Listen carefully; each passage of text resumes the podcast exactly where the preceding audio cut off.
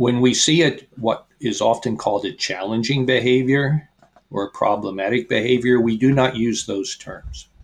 We call these things responsive behaviors. We assume that human behavior is not random. A person with dementia is not crazy. They do not have a psychiatric illness.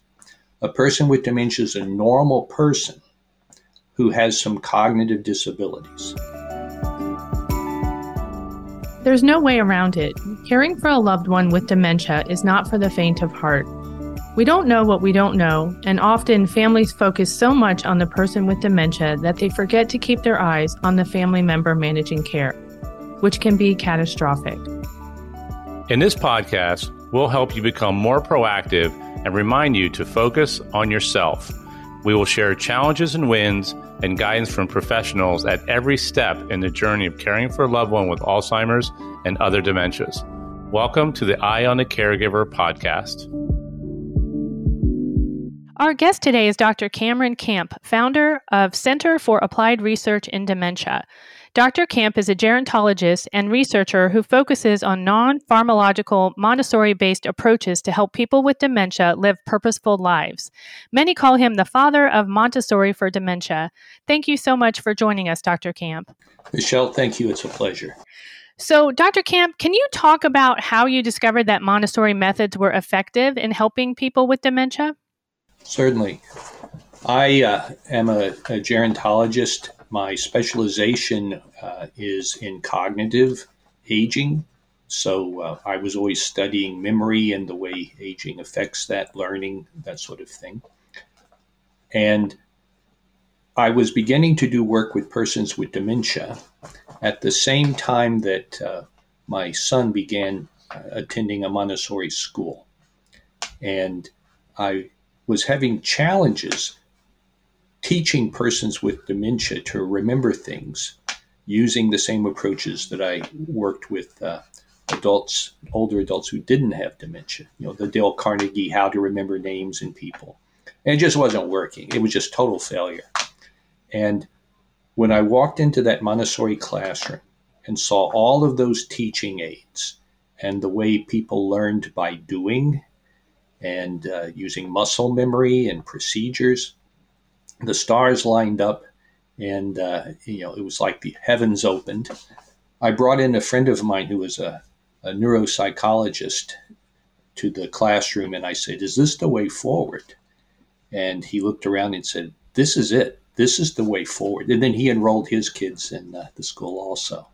So um, I have a daughter who's uh, learning disabled, uh, and uh, she's going to be uh, having a, a milestone uh, birthday, 50, uh, next month. She's uh, she lives with us, has a job, and so when it comes to working with persons with cognitive impairment, uh, I always say my wife and I are lifers uh, when it comes to caregiving. And you know, how do you how do you enable this person to use the dryer? And so you put fingernail polish on the needle of the dryer and fingernail polish at the place where they should line it up for the right uh, temperature and the right uh, time. And then they don't have to understand temperature and time, they just do a match. And so uh, uh, we apply these things on a, on a daily basis. So that's sort of like the initial background. And the further we've gotten into understanding Maria Montessori's approach, the, the further we've begun to understand that this is not just about teaching uh, it's about a way of living. Uh, the fundamental values of the Montessori approach are respect and dignity, equality, and also trust. So sometimes people ask us, well, Montessori, does, does that mean you're treating persons with dementia like they were children? And, and we say, no, you know, Montessori didn't treat children like children. She treated them like persons and she wanted children to be able to have a, a good life. She worked with kids in poverty, and she wanted them to be able to have a, a place in the sun, uh, to be able to have a chance to contribute to uh, their communities and to have a, a, purpose in life. And so this is about enabling people to live well. And, you know, I know people with dementia who live well and people with dementia who don't. I know people without dementia who live well and people without dementia who don't. And so this is about enabling people to, to live their life to the fullest, to be as independent as possible, in spite of any deficits in cognition or any challenges they might have. We view dementia as, uh, as a disability, and we take a rehabilitation approach to dementia, not a medical approach. And when you do that, it changes everything. It changes our um, uh, responsibilities, our goals. If you're driving down the street and you see a ramp going from the sidewalk over the steps up to the door of a house, you don't think anything of it. You say, well, yeah, someone with a wheelchair lives there. This lets them independently get into their house. And so, what we have to be able to do is to create cognitive ramps for persons with dementia. We don't cure it, but we let them circumvent the deficits to live a more normal life. So, for example, uh, we're very big on the use of uh, name tags, especially in uh, long term care. But even when uh, you have like a reunion or a family gathering, when people come to your house, uh, you know, many times I hear a family member say, Well, they don't know me anymore. They called me by my mother's name, my, my brother's name, whatever. And what we say is, they know you, they recognize you they're just having trouble remembering your name. And there's a big difference. You know, if you've ever been to a reunion or a party and someone walks up to you and starts calling you by name and talking to you, and you know you know them, and you cannot for the life of you remember their name, this is a human thing. Okay. And so by wearing a name tag, we let people circumvent that naming deficit. And we tell staff in long term care if you call uh, a resident in memory care by name and they can't name you, you're putting them in the same situation that you are at a party like that. And so having a name that people can actually read with like very large letters is a cognitive ramp. And when the grandchildren come over, if they can wear a, uh, a name tag, they love that kind of stuff but allows the person with dementia to call people by name. We always say it's a little thing, that's a big thing, and it, it has an impact. So this is this is the difference between a medicalized approach and and a, uh, a rehabilitation approach. My mother-in-law uh, uh, had Alzheimer's disease, and she came to our house one summer. Uh, she was taken by my brother-in-law. He she was living with his family, and he came to Cleveland to do an internship that summer at the Cleveland Clinic. So he goes to the clinic, and after 30 minutes, my mother-in-law goes to my wife, her daughter, and says, "You know, where's my son?" So my wife said he's at the Cleveland Clinic. He'll be back at 5:30. And so this was information that uh, reassured her. This is the information she was looking for. But 20 minutes later, she says, Where's my son? Okay. Now, a standard approach would be, well, be patient and just answer him. But you know, my wife, Montessori teacher, she says, let's let's do something so you'll be able to know this.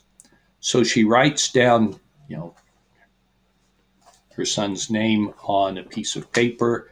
Uh, he w- is at the Cleveland Clinic. He'll be back at 5:30 the information that reassures her. And she puts this on this external aid. You know, if a person cannot retain information internally, then we have to store it externally.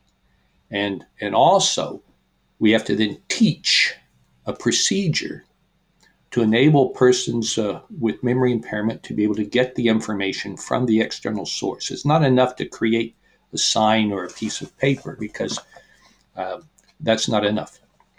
And so what my wife did was she went with her mom and she taped this onto the countertop in the kitchen.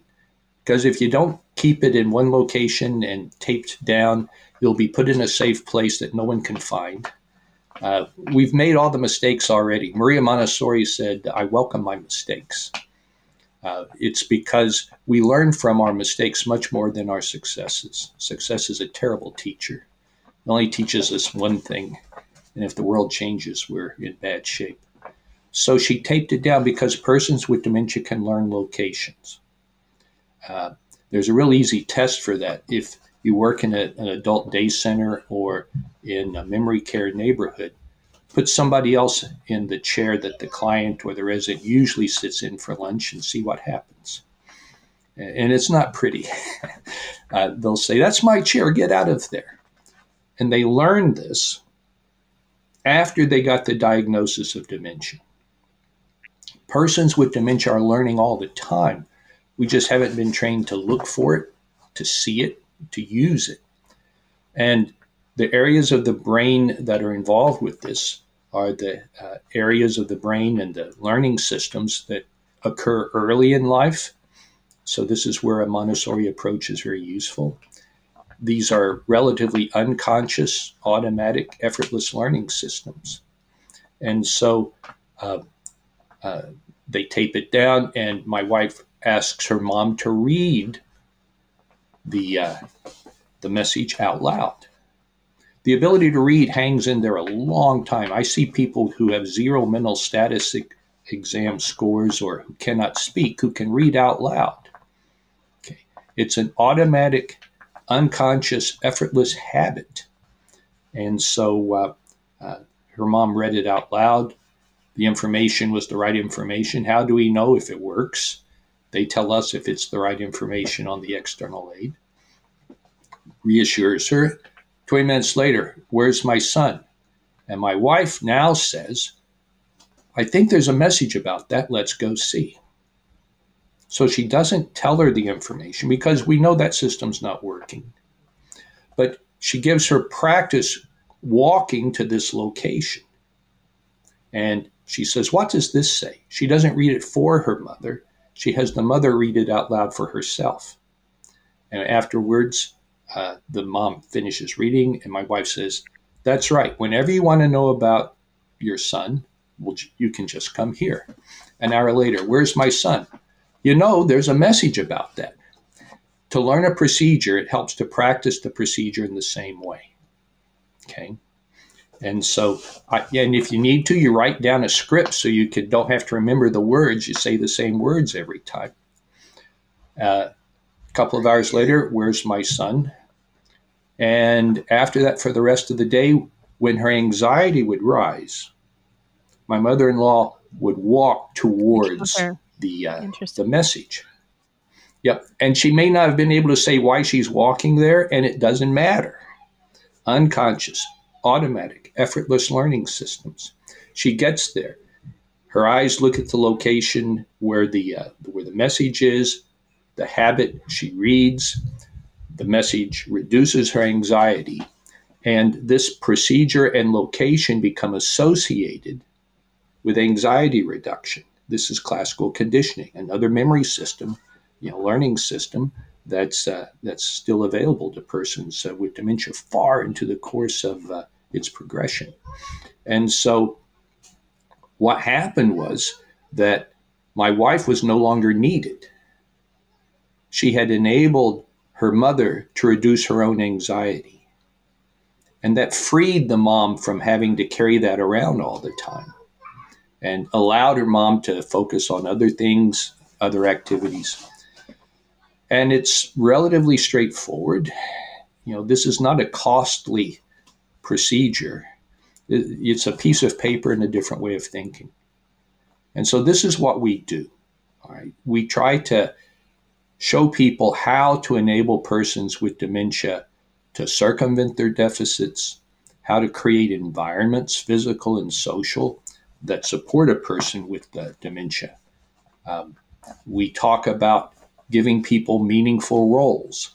So, for example, in the home, one thing that's often a challenge is if you're starting to cook a meal, it's like, all right, well, where's my mom? Where's my dad? All right. So, one thing we would recommend is that you have, uh, if the person can uh, read, and you want it to be big print, thick, okay. How do we know it's the right print and the right size if they can read it? they tell us. And so you can get like large print stories, Reader's Digest. Uh, local newspapers often have large print. And you ask the person with dementia to read to you while you're cooking, while you're preparing the meal. And so that gives them a social role. You know where they are. That's very different than, than having to stop periodically to go and, and, and try to prevent something from happening. But it all starts with understanding that the person with dementia can read.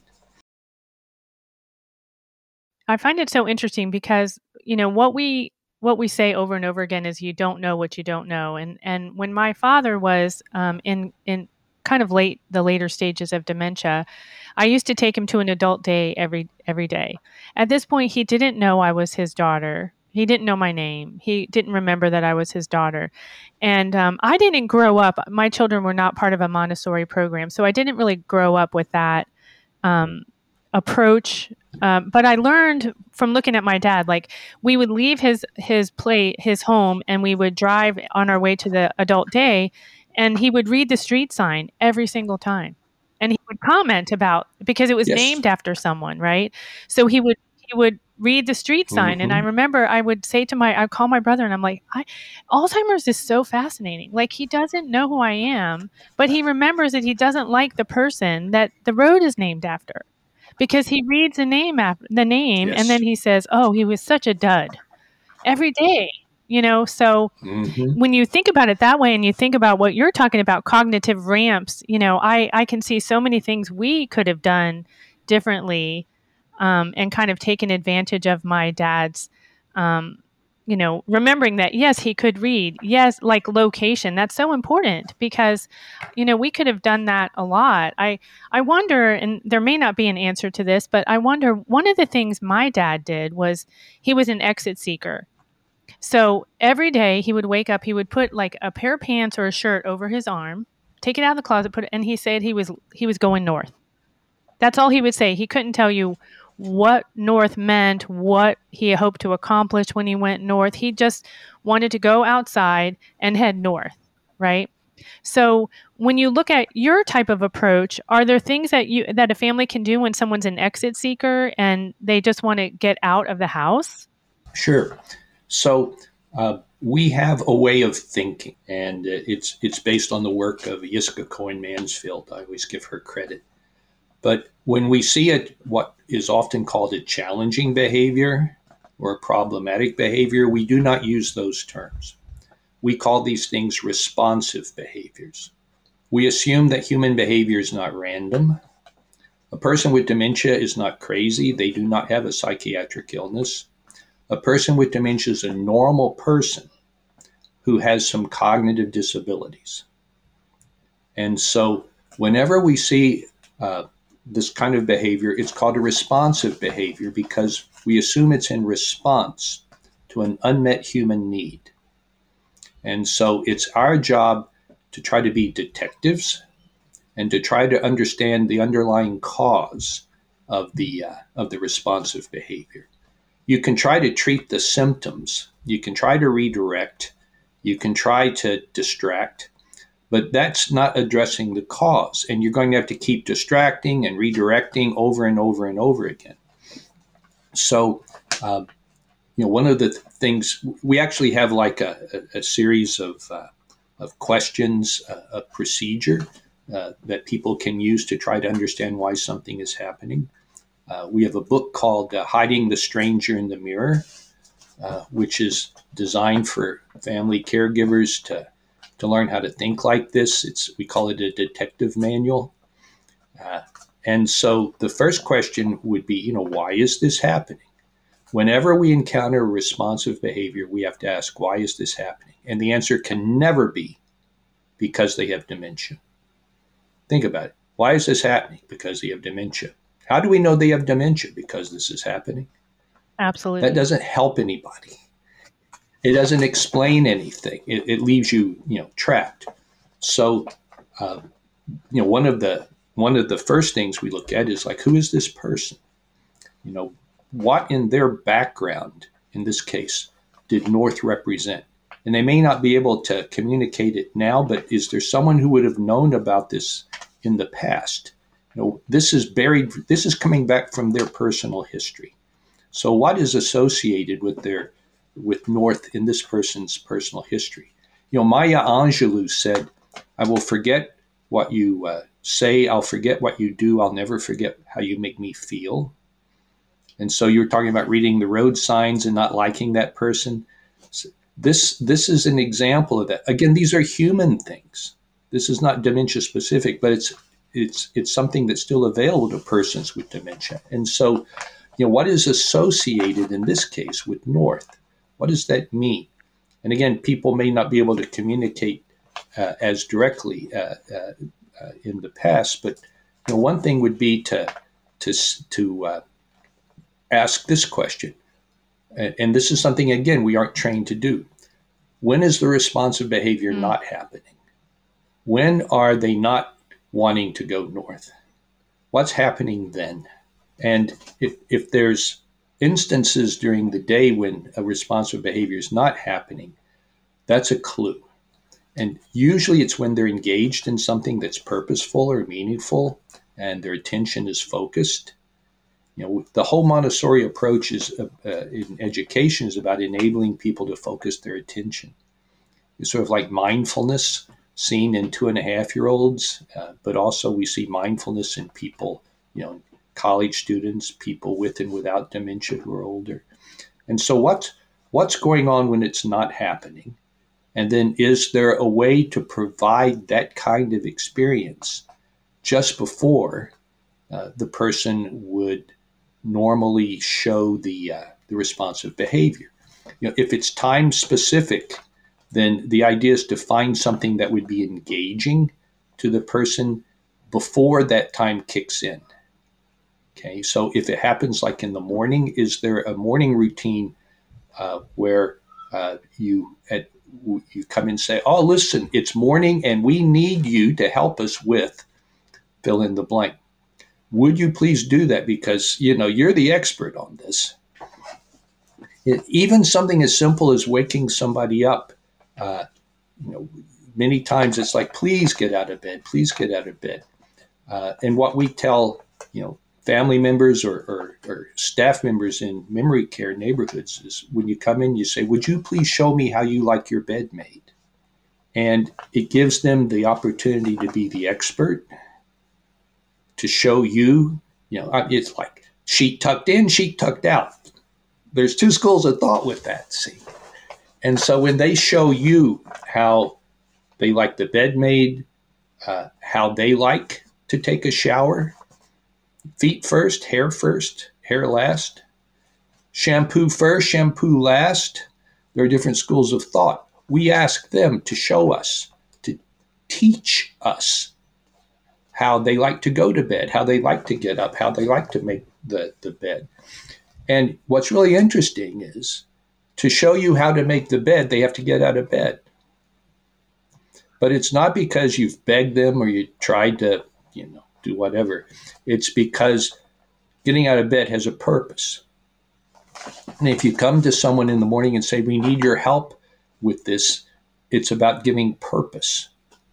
And so uh, I remember talking with a, a caregiver, and uh, she had a, a, husband taking care of him at home, early onset uh, dementia. And she said to me, uh, You know, I, I put up all these signs don't do this don't do this don't do this. And this you know morning he went around and, and, and walked around the neighborhood and picked up everybody's newspaper and brought them back. What am i supposed to do? And my suggestion was well you know right now you're playing whack-a-mole. You know you're trying to find all the things you know waiting for the next shoe to fall to put up another sign what if you had signs which directed him to things to do and that he could do, and that perhaps he had the materials and the instructions to do? You know, because right now you're on an infinite loop. And you're asking this person with cognitive deficits to figure out what to do because you've already told them what not to do. Perhaps there's a better way. Perhaps these external aids can guide to things that uh, uh, are appropriate, are, are engaging. And the other thing is to we have to learn to focus on the strengths that people still have, on the capacities they have. You know, neuropsychological assessment, clinical assessment is designed to make you fail. I mean, think about it. It's the failure that gives you a diagnosis. It's the failure that gives you the stage. People hate to receive them. People hate to give them, but it's a it's it's an assembly line. You come in, you take the test, they come out in bad, you know, bad mood, and they say, "Okay, here's what you have." Next, there has to be a different way. So one thing we've created is a is a person centered Montessori ability system uh, that uh, we've just uh, recently developed to enable us to determine what strengths an individual has and the minimal amount of assistance they need to succeed at things. You know, if you've ever seen a parent that does everything for a child, now how does that usually yeah, not well. Out? Not well. It's very easy to teach dependence, and you can do it out of love, but it doesn't turn out well. It's very easy to teach dependence in a person with dementia, and you can do it out of love. And they can learn to believe that they don't have competency, that they can't make choices, that it's best just to go with the flow. Uh, and so, again, you know, for Montessori, it was all about all about how to enable persons to do things independently. My my granddaughter, when she was like two, uh, uh, uh, was you know waiting to have her coat put on, and so my wife, the Montessori teacher, says, "Would you like to put on the coat for yourself?" She goes, "Yes." So my wife did what she does in a Montessori school. She laid the coat out backward. My granddaughter puts her arms in lifts up her arms and it slides on, and she can do it for herself. And she was so proud of that, she took it off and put it on, took it off and put it on, because she she cherished the capacity to do things for herself. So once again, this is about what abilities does a person have? How can we create environments, physical and social, to enable them to use the abilities they have to be as independent as possible, to be able to take care of themselves and their environment, and also to do things for other people, to, to have a role in a family. Uh, so many people with dementia uh, that we work with say we want to help those who are less capable. We want to help those who are less fortunate than ourselves. Uh, we did a, a, project when uh, I was working uh, uh, in a continuing care retirement community. We had a woman with Huntington's disease. It's a it's a condition that creates dementia, but the first thing it hits is the motor skills. And so she did not have very good fine motor skills. She was using a walker, and she came up to us uh, and said, I'd like to help these people with Alzheimer's disease. I'd like to be able to run a reading and discussion group for them. So, what we did was we create readers uh, for persons with dementia. Um, and uh, they're on things like uh, uh, the invention of the chocolate chip cookie, Leonardo da Vinci, uh, the, the development of self opening cans, all kinds of stuff. And so we put a page of uh, each of the readers onto a PowerPoint slide. So we had that many slides for the for the for the book, and we hooked it up to a touchscreen computer and we hooked that up to a large screen TV. And this woman would gather like, you know, eight people with uh, dementia, Alzheimer's, put them in a semicircle in front of the TV, touch the screen and say, okay, George, would you please read the first page out loud? And it was on this big screen, big letters, and he would read the first page. She touches the screen. Mary, would you please read the next page out loud? And then she'd re- lead discussion. We only get to that place by asking what abilities does this person have? What are their strengths? How can we modify the environment? How can we enable this person to circumvent their deficits uh, in order to have a meaningful role? And so it's it's a way of thinking. Uh, uh, we always say we have to learn to think in new ways, to look with new eyes. Um, there was a woman in a in a nursing home with advanced dementia, and uh, she was from Ethiopia, and she only spoke a few words, and those were in Amharic, uh, the native language of Ethiopia. After lunch, she would walk up and down the hall, uh, fiddling with her hands on her shirt and, and muttering a couple of words. And uh, I asked the staff there, I said, What do you see? And, you know, they did the usual thing, you know, she's a wanderer. And then uh, I asked, What abilities is she demonstrating? They said, Well, she can use her hands, she can walk. Said, All right. Is there a task? Is there, is there an activity that she could do at that time that involves walking and using her hands and has a purpose and a social role? So they had a therapeutic pet, a dog. So after lunch, they would put the dog on a leash and they handed the lady the leash. And suddenly she's the dog walker. I mean, it's the same motor stuff, but it's a different role. And other people looked at her differently when she was walking a dog than when she was just walking up and down. And they would stop and talk to the dog, and she would just smile at them. We need to learn a different approach. We need to learn to, to look at what's there. We need to learn how to create environments that support a person's strengths. It's interesting. Uh, Maria Montessori said when the environment and the person match, when the environment supports capacity and gives people purpose, allows them to have purposeful activity, a thing comes into the world, a process, and she called it normalization. Normalization. When we're sick, we always say, I can't wait till I feel normal again. And it is our like mission to enable persons with dementia to live in normalizing environments. And when a person is engaged in meaningful activity and demonstrating capacity, what you see is a normal person. That's a very different uh, view than you know seeing people just sitting.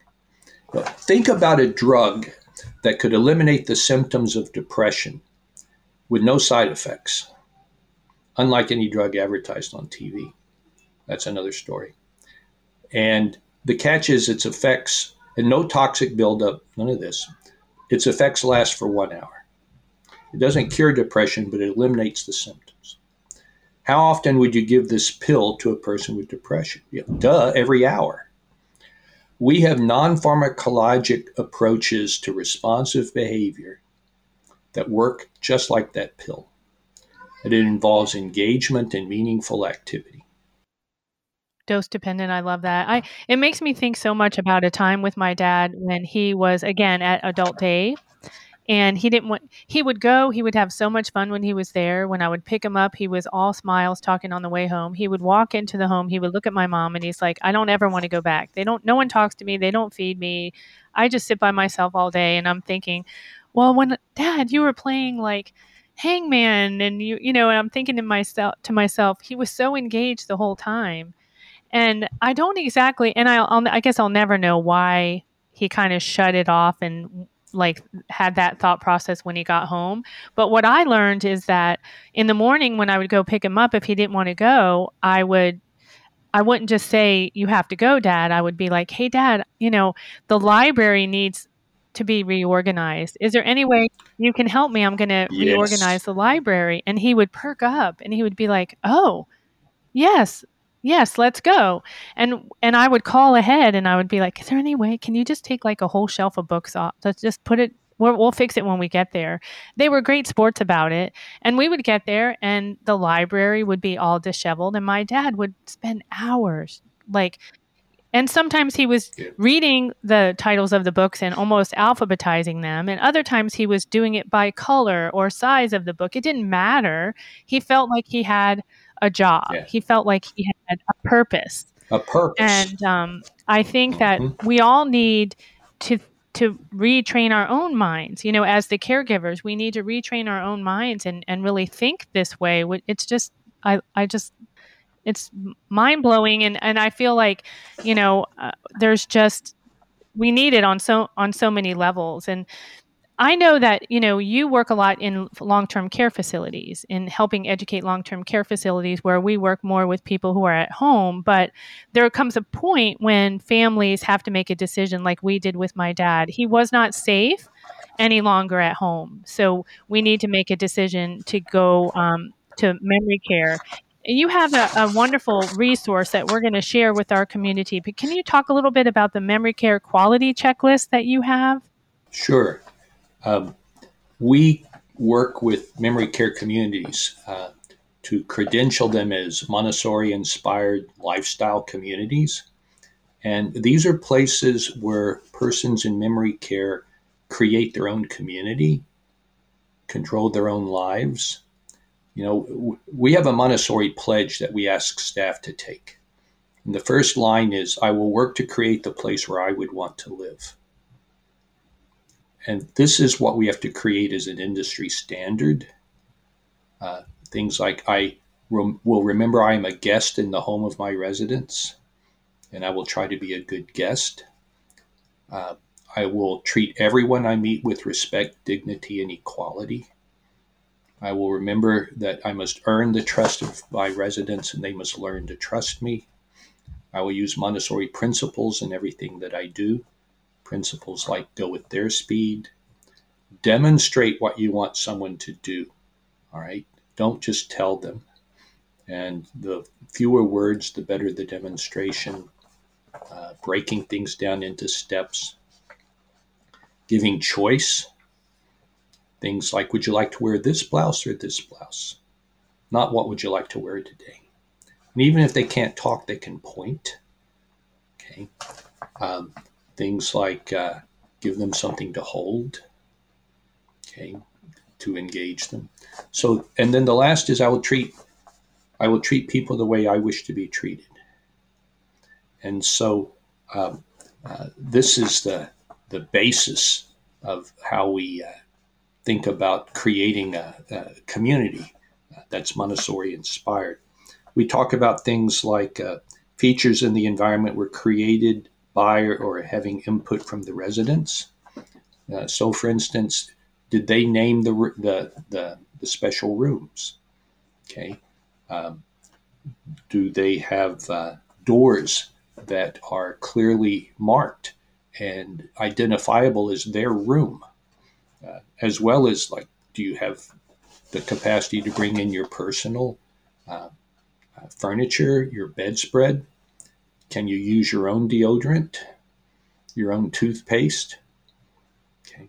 So, uh, do they have a role in planning outings and events? We we insist on resident committees that determine things like where do you want to go for outings? What do you want to do for committee for uh, for entertainment? Um, what do you want to do to help others? What is your dream? Do you have a bucket list thing you'd like to do? I have pictures of a woman with dementia uh, uh, who uh, is was in a wheelchair, hang gliding over the Mediterranean because wow. the Wish Committee put that together. And that was after she rode a Harley Davidson the year before. this is what happens when we think in, in different ways. Are we using name tags to enable residents to not only call staff by name, but to call each other by name. Cognitive ramps. And do you have a system where people get their name tags in the day and they put them away at night.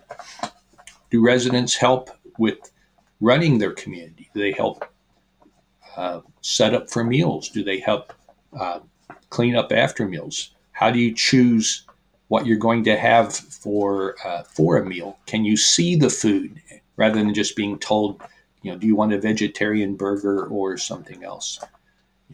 it, it's like if you had a restaurant and you're with someone else and they order something and yours comes and you say, "Gosh, I wish I'd have ordered that. If I'd have only seen it." Right. And so, can we set up a system where people can make meaningful choice? Are the activities purposeful?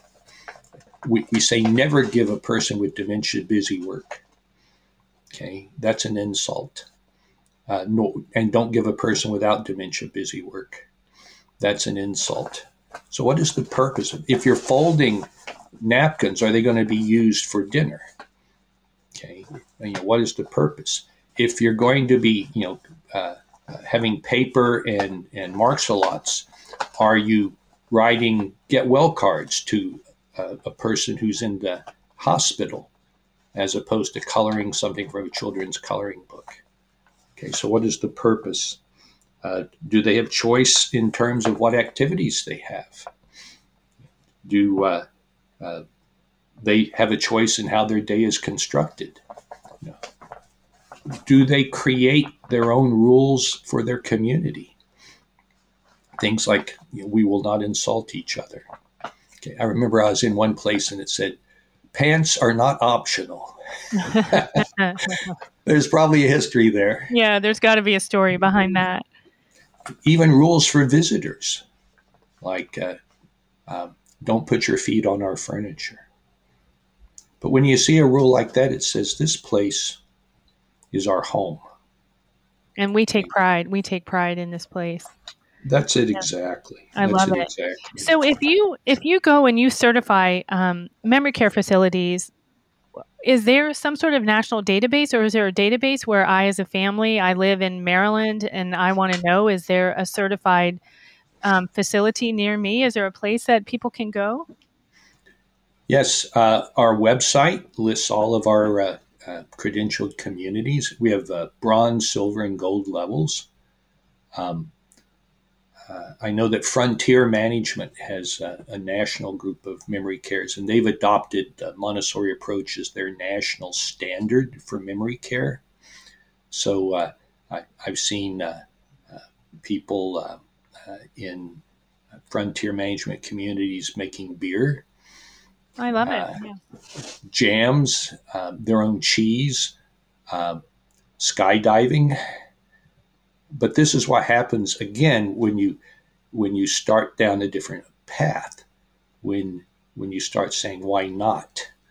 Why not? Okay. Right. I I yeah. know. Um, again, I keep speaking on personal stories, but um, my where the memory care where my dad lived was it was just wonderful, and they did a very very thorough intake on my dad where they i mean i feel like it was like 20 pages of information that we would give about all about his life. And i remember thinking i don't really understand why what's the value in this? Like i didn't really know. Well i mean we did it all. Because in my mind i was at the point where he doesn't know who we are. He does you know it was it was so challenging for us and i think our stress level was so high. But what happened is you started to see how they were using this information. My dad loved to play golf and I'm just minding my business at work one day and I get a video and it's from memory care and it's a picture of my dad and he's at the driving. They took him over to the driving range. Yeah. And you know, he wasn't really verbal at that point. He wasn't speaking, but he had a beautiful golf swing. You know, he didn't Yes. The muscle memory, you know, he just Muscle memory. He had the joy and the joy in his face was phenomenal. You know, he loved to woodworking and he loved working with his hands and they would bring in um, people that would he would have so much pride and show me the birdhouse that he made yesterday, you know, or yes. the it and you know, so when you you had you had again we didn't know what we didn't know so we weren't asking these questions when we were looking at memory care we were looking at a memory care that was convenient for us and um, you know financially we could afford it and that we were very our biggest concern with our dad was that he was an exit seeker. So we didn't we wanted him in in a memory care where he could come and go but never go anywhere you know? And be safe. And be safe. And yeah. it was a wonderful facility that must have had like six different doors to the outside like there was a garden and there was like a, a seating area and there was a butterfly garden and you could come in and go out any door but they never led anywhere. They all just kind of he could just yes. circle around. It was designed was, it, it, was for a person with memory impairment. Absolutely. Yes. and he thrived there. I mean he yes. thrived there. He loved he loved it. They loved him. He was always engaged. And you know when you're I just say this as a caregiver when you're deep in in the throes of stress and anxiety and almost guilt sometimes over putting your loved one into a memory care facility. There are facilities out there, and I just want everyone to hear this that, you know, are fabulous, you know, and they will engage and they will give your loved one exactly what you reference, you know, respect, dignity, equality, and and trust. And you know we hope that we can help educate you and we'll use your checklist as part of that education in helping families know what to look for right? Right. We always say it's just like riding a bike. Yeah. but only if you're allowed to get on the bike. Only if you're allowed to get on the bike. I love it. I love it well, we are um, just about out of time, and I, I could talk about this forever. In fact, I might like to have you come back and talk a little bit more about this. It's it's just fascinating. I think so many people need to hear this. But we also have with us today your director of marketing, Jamie Shelton. Um, Jamie, you are going to talk to us about um, the book that Dr. Camp referenced, "Hiding the Stranger in the Mirror." Yeah, thank you, Michelle. Um, I just wanted everyone to know all the listeners are going to get a 20% discount on the book Hiding the Stranger in the Mirror. It's written by Dr. Cameron Camp, um, and it's a detective's manual for solving problems associated with Alzheimer's disease and related disorders. So the discount code, which Michelle will share with everyone, is EOTC, as in Eye on the Caregiver. And again, that's a 20% discount the book, you'll see it on our website, and Michelle will send uh, out a link. But it's basically a book of a bunch of stories that Dr. Camp has accumulated uh, during his career. It's excellent. I've read it. I'm probably going to read it again. And like he said, it's it's really just teaching a different way of thinking of how to solve behaviors and there's a lot of humor in there too. So I would highly recommend it. And Michelle, thank you so much for having Dr. Camp and I. Dr. Camp, I don't know, do you have any other last minute announcements? Sure. So uh, if you go to our website, uh, CEN, the number four, ARD, that's Center for uh, Applied Research in Dementia, CEN4ARD.com. We have lots of resources for caregivers. Uh, we have books on how to have a good visit with a person uh, with uh, uh, memory impairment, a lot of free resources, uh, and then connections with other groups that we work with collaboratively as well. I think Jamie's going to send information also about the, the, the Culture Change Network of Georgia. and they have a lot of videos for uh, in-home caregivers. Uh, uh, something uh, that I've been involved with was uh, dealing with repetitive questioning. Uh, uh, people with dementia can learn how to see very quickly if a person with dementia can read. So we will provide uh, lots of resources to people. Just go to our website. And if you have any questions, also, uh, we love to hear from people and to be a resource for you. this is where we keep learning also as well.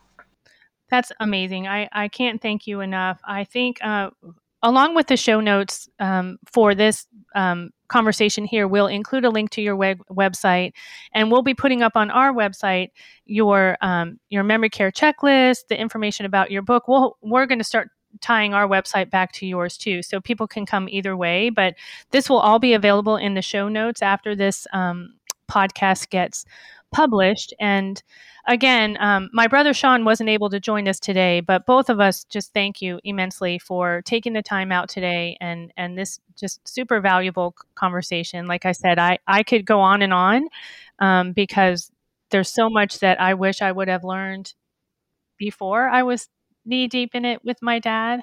Um, and I I think that what you're doing is amazing and I just can't wait to share it with our listeners. So thank you very much, Dr. Camp and Jamie, for your time and your expertise. Thank you, Michelle. It was a pleasure. Thank you so much, Michelle. Thanks for listening. For more resources and information, visit windwardfoundation.org.